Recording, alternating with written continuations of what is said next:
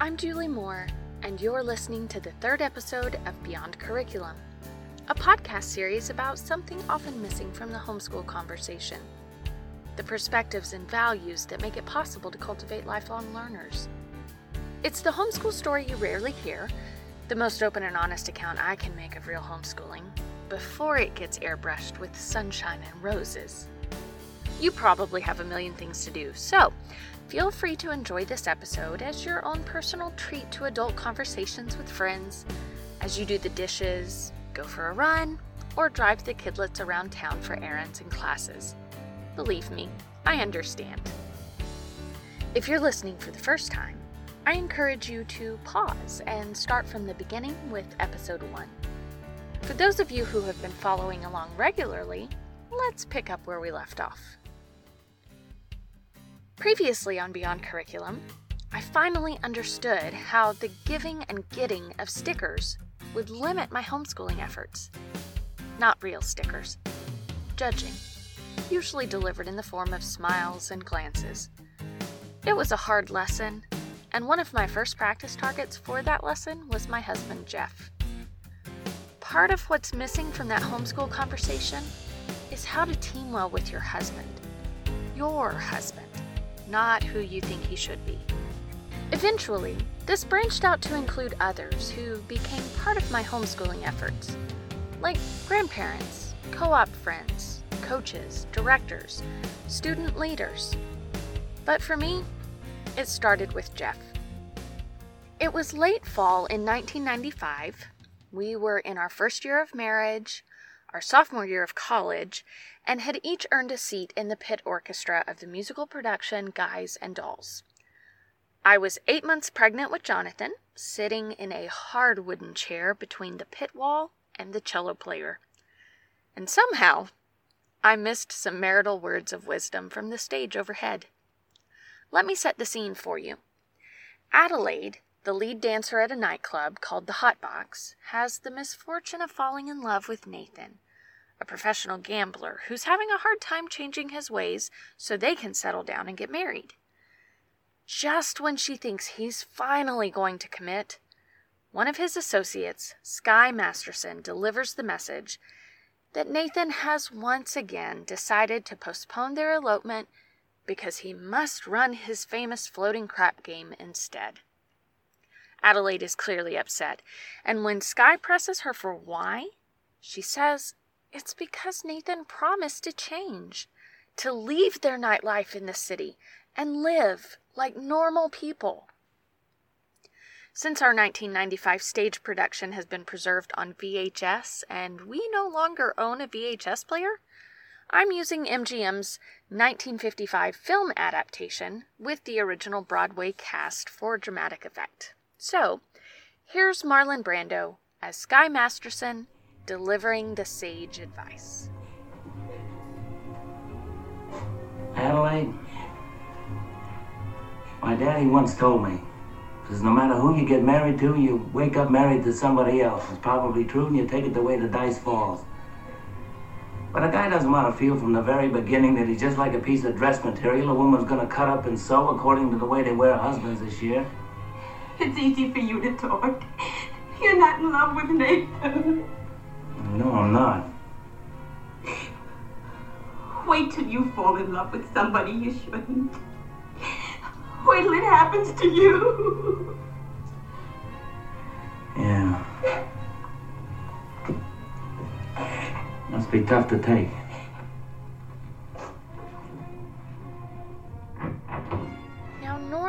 I don't recommend taking marital advice from a professional gambler like Sky Masterson, but in this case, he's got it right. A guy doesn't want to feel from the very beginning that he's just like a piece of dress material a woman's going to cut up and sew according to the way they were husbands this year. Or in my case, the way they were homeschool dads. As I searched through the books that promised the perfect formula for homeschooling success, I found many dress patterns. There were farmer dads, business owner dads, pastor, speaker, performer dads who traveled the country, and there were equal teacher dads who shared at least 50% of the lesson plan load. And there were times I was actually concerned that we might never be a successful homeschooling family because Jeff's job kept us here in the city while he was away at work. When I first came into the homeschool world, it seemed like every family I heard about had a husband and father who was in business. I don't know what they all did, but apparently it was the kind of business that came with 9 to 5, Monday through Friday business hours. So, when they talked about what homeschooling looked like on a daily basis, I usually heard schedules like we all start our day with breakfast together, Dad goes off to work, and we begin our school day. We get the house straightened up for Dad's arrival back home after work. He takes the kids to the park or to music lessons or to sports practice, while Mom cooks a big dinner that is hot and ready when they return. And then they spend the rest of the evening telling Dad about all the exciting things they learned that day. Sometimes he teaches a particularly challenging subject to the older kids that Mom doesn't feel capable of tackling on her own. And then they wrap up the day with a family Bible study that is sure to keep the kids on the moral straight and narrow and everyone goes skipping off happily to bed while mom and dad enjoy deep, meaningful conversation before turning in themselves, confident in what the next day holds. I'm not sure if I had the misfortune of hearing from women who were less than open and honest about what life really looked like, or if I was just overly optimistic in my interpretation of what they said, or the number of families that exact description fit probably a little of all three. And if that description does fit your family, that's great.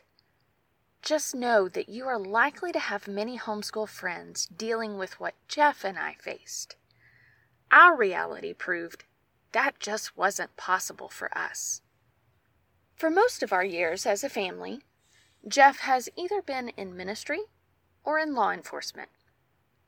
That may seem like an odd combination to you, but if you know Jeff, it makes complete sense. At any rate, either of those fields rarely have responsibilities and schedules that fit into the 9 to 5, Monday to Friday work week. In fact, there were many years where Jeff's weekend was on Tuesday and Wednesday, and he worked overnight and then slept during the day. So he often climbed into bed right as we were each climbing out of ours. How do you have breakfast together when that's the case? It was easy enough to get our school day started, except on Tuesdays and Wednesdays when Jeff was off and he wanted nothing more than to go to the park for the whole day and play with his family because it was his weekend. How were we supposed to get our math lesson in? And if we did, how would we get quality time with Dad? And after a full day of homeschooling, there were a couple of hours where Jeff was awake and getting some family time in before heading off to work again. But that often meant that I figured out dinner and did baths and bedtime on my own. It was a tough schedule on all of us, Jeff included. Surely there was a way to fix this. So I took to the books. The answers are always in the books, right? I found plenty of books written by longtime homeschool couples who talked about how it worked for them. One couple always lived in the country, and they lived off the land. They gardened, they hunted, they cooked from scratch. They lived a lot like the Amish, actually. And they talked about how all of that hard work and diligence and pulling together as a family shaped their kids into well adjusted, hardworking, family loving adults. Reading books is like eating fish. Every one has bones in it. The goal is to eat the meat and not get choked on the bones. I found some meat in the books by this couple, but I also choked on some pretty big bones. Primarily the living in the country fixes everything bone. Our lives were in the city. We loved the city. Jeff's job was in the city. All of our friends were in the city. I floated the idea a couple of times, but moving to the country and becoming Farmer and Mrs. Moore just didn't seem like an interesting proposition to Jeff. The truth is, I might have enjoyed it for about a year, but then I would have lost my mind with the necessary physical routines and pace to live that lifestyle. We're just not built like that. and Jeff knew it. But I choked.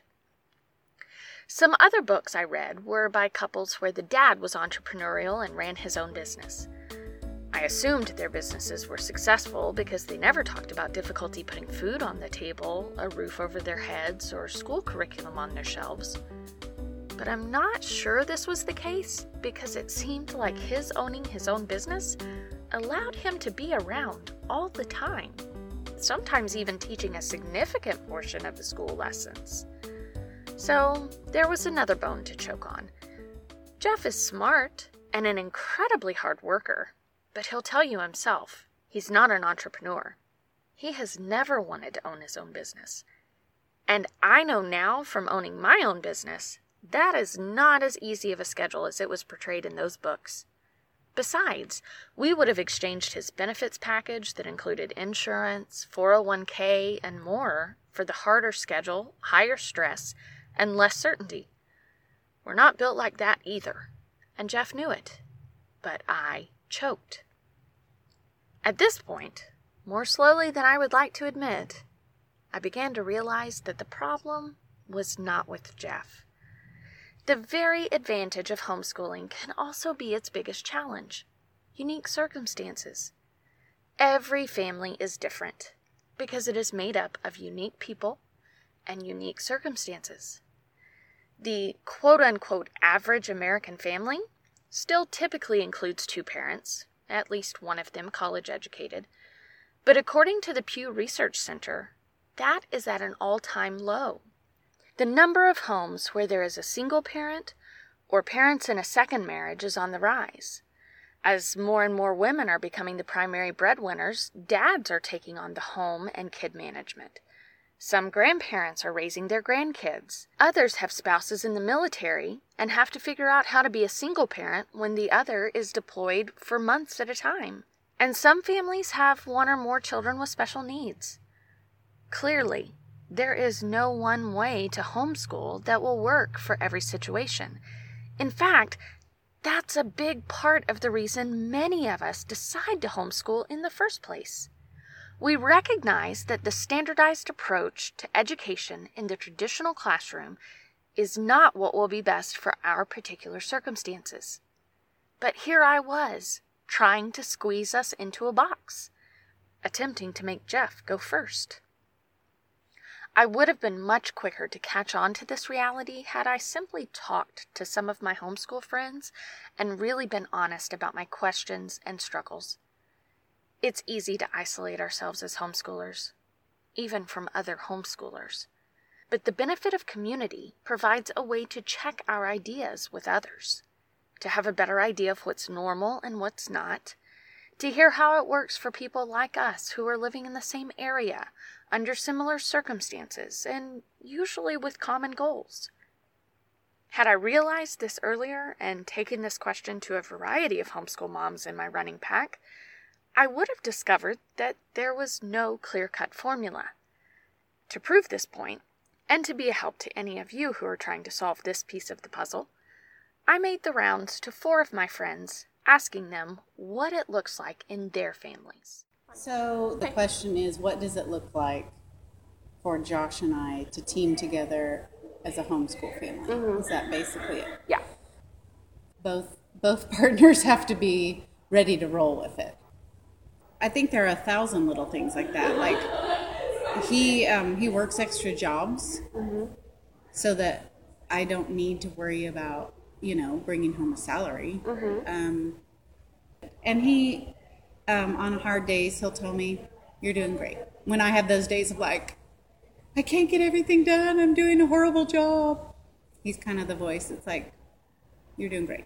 The biggest help that he has been for me is the is the is the filter of this is my great idea. Is this a great idea?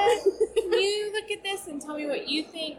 He helps me ground things when I need the grounding because I'm not a very grounded person.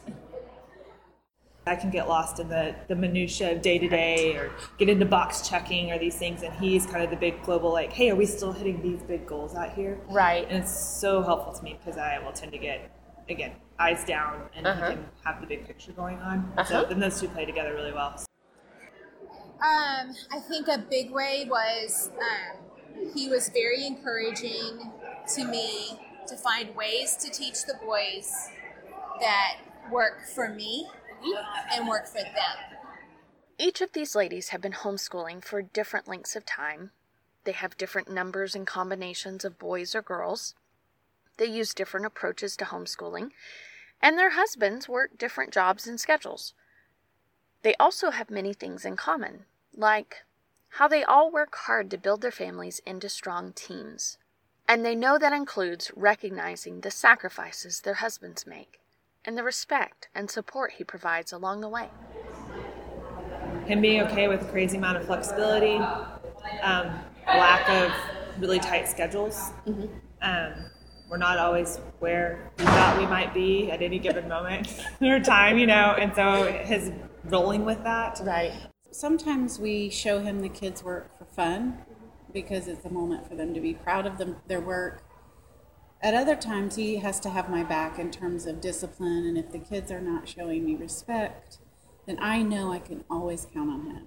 And then um, he he let me hire somebody to clean my house for the first four years of maybe no like six years of homeschooling, and I was offended by it because I was like, "What do you?" Are you criticizing my housekeeping skills or something? And it took me a while to realize that that was his way of supporting me in homeschooling. It was much easier to keep the house clean when we were all gone every day. I was at work, they were at school, you know. Yes. It's easier. And so one of the sacrifices I feel like Josh has, has done a great job with is is just lowering the bar of expectation on house and meals. Like and you know, literally I've asked him out loud, okay, if it's either the dishes or the laundry, what do you prefer? Because they're both not getting done. It does not at all look like him teaching them because that hasn't happened.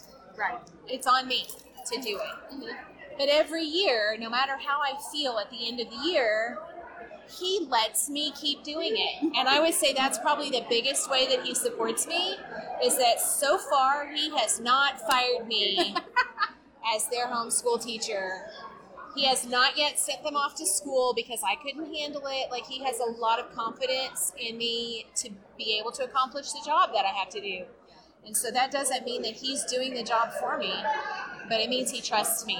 And that's huge. I mean, that's a massive trust to my mind. It's the brains and minds and souls of his children. And he lets me keep doing it every year. Rick Warren, the founder and senior pastor of Saddleback Church in Lake Forest, California, has said Rather than life being hills and valleys, I believe that it's kind of like two rails on a railroad track. And at all times, you have something good and something bad in your life. No matter how good things are in your life, there is always something bad that needs to be worked on. And no matter how bad things are in your life, there is always something good you can thank God for. That is true in life, in marriage, and in homeschooling. I don't know about you, but it's so easy for me to only focus on the track that is bad. And when I do, I overlook the good that is also there in my life. And I miss seeing the tracks other people are running on in their lives. Like what it is like to be a homeschool dad. Have you ever thought about that? There's so much emphasis on homeschool moms and what we face. What about the dads who have just as much to lose if something goes sideways, but they usually aren't the ones running the day to day? So I asked Jeff. What is it like being a homeschool dad? Hmm. Um, I think at first there was some concern over. it- It's not the can we do this or should we do this. It was more how are we going to do this. What makes us a good team is that we're different. Mm-hmm. We approach things differently. So it makes us well rounded. You fill in my gaps and and hopefully vice versa. Mm-hmm. So you want them to be loved and safe, and I want them to be prepared Mm-hmm. and and not afraid. Mm-hmm. um, and knowing how to handle fear. What are some of the things that make you glad that we chose this path? Our kids are friends, not just siblings. Mhm. And then also just seeing how completely capable they are. And seeing them, guess, meet their potential, but then after they meet their potential, they raise, they continue to raise the bar. And that's probably, I guess, what I see in all of them, despite their four very different personalities, is this confidence that exists in all of them. I know that the hard is not going to get them because life is hard. It occurs to me that many of the challenges and goals Jeff brought up throughout our conversation had almost nothing to do with spelling or math or geography or even being prepared for college. It had to do with life. Our goals for our kids have always been that they would be equipped to handle life well. Homeschooling is just one of the vehicles we chose to accomplish that.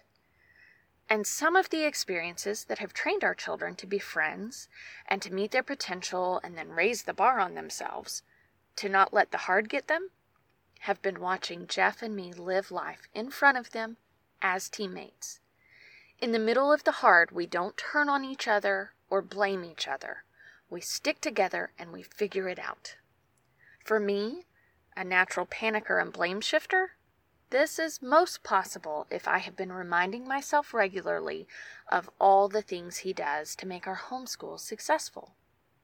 So, Jeff, I want to thank you for praying for us regularly, for working hard, long days, sometimes multiple jobs, doing whatever it takes to keep the food on the table and the books on our shelves, for being my sounding board when I'm trying to figure things out for reminding me to look down the road to see where we're headed, for helping the kids and I to work together with respect toward each other, for stretching us to wrestle the hard to the ground and then celebrating with us when we do, for saying no and holding to the course when I get too locked on to the way a book says it must be done. For encouraging me to bravely ignore the disapproving glances we get from others when we don't do what's normal or expected. For overlooking the dirty dishes, the piles of laundry, and the general chaos of the house on the days we just didn't get it all done. And for telling me that I can quit. Somehow that always gives me that last little bit of fight I need to press on. I can clearly see now that you have always been exactly the teammate I have needed all the way through this adventure. I love you. What about you? What makes your husband the perfect teammate for you? Or maybe your homeschool doesn't include a husband and father. Who is teaming with you, even in a small way, to support your efforts? Let's give them all a shout out in the comments section for this episode. Let's choose to focus on the train track that is good by taking a minute to express the appreciation that is deserved and often overlooked. Help to create this episode was provided by Brian and Glenda Kropp, Laura Hobbs, Jeff and Joshua Moore, and Lydia Wong. We used original music by Jeff Moore, who also produced the episode. Also, special thanks to some of my fellow homeschool moms Laura Hobbs, Carol Hofford, Sarah Williams, and Lydia Wong. And thanks to their husbands, Brian, Josh, Christian, and Raymond, for being examples of the many ways to be great homeschool dads. Before we give you scenes from our upcoming episode of Beyond Curriculum, we have a few announcements. We have already received such a warm and encouraging welcome into the podcast world by our listeners. Thank you so much for your support. Without you, there would be no reason for all this hard work. With that said, there are a few key things you can do to positively affect the show. First, you can subscribe on iTunes and review the podcast. The more reviews we get, the more attention we earn, and with all of that content out there competing for the spotlight, Any kind of help we can get from our listeners is so appreciated. Or you might choose to simply share episode one with a couple of your homeschool friends we haven't met yet. Also, because you and I can't go out for a celebratory coffee, you can express your appreciation for the show with any kind of donation. Every little bit helps. Just go to beyondcurriculumpodcast.com and click the button at the top of the right column. And thanks in advance. That's all for now. I'm your host, Julie Moore. Thanks for listening, and don't forget to give that shout out in the comments. Now back to the show. Next up on Beyond Curriculum, This mine? Which one did I? I'm bringing you into my home for family night and candid conversations with my kids around the dining room table about what it's like to be a homeschool family from the kids' point of view. See you soon!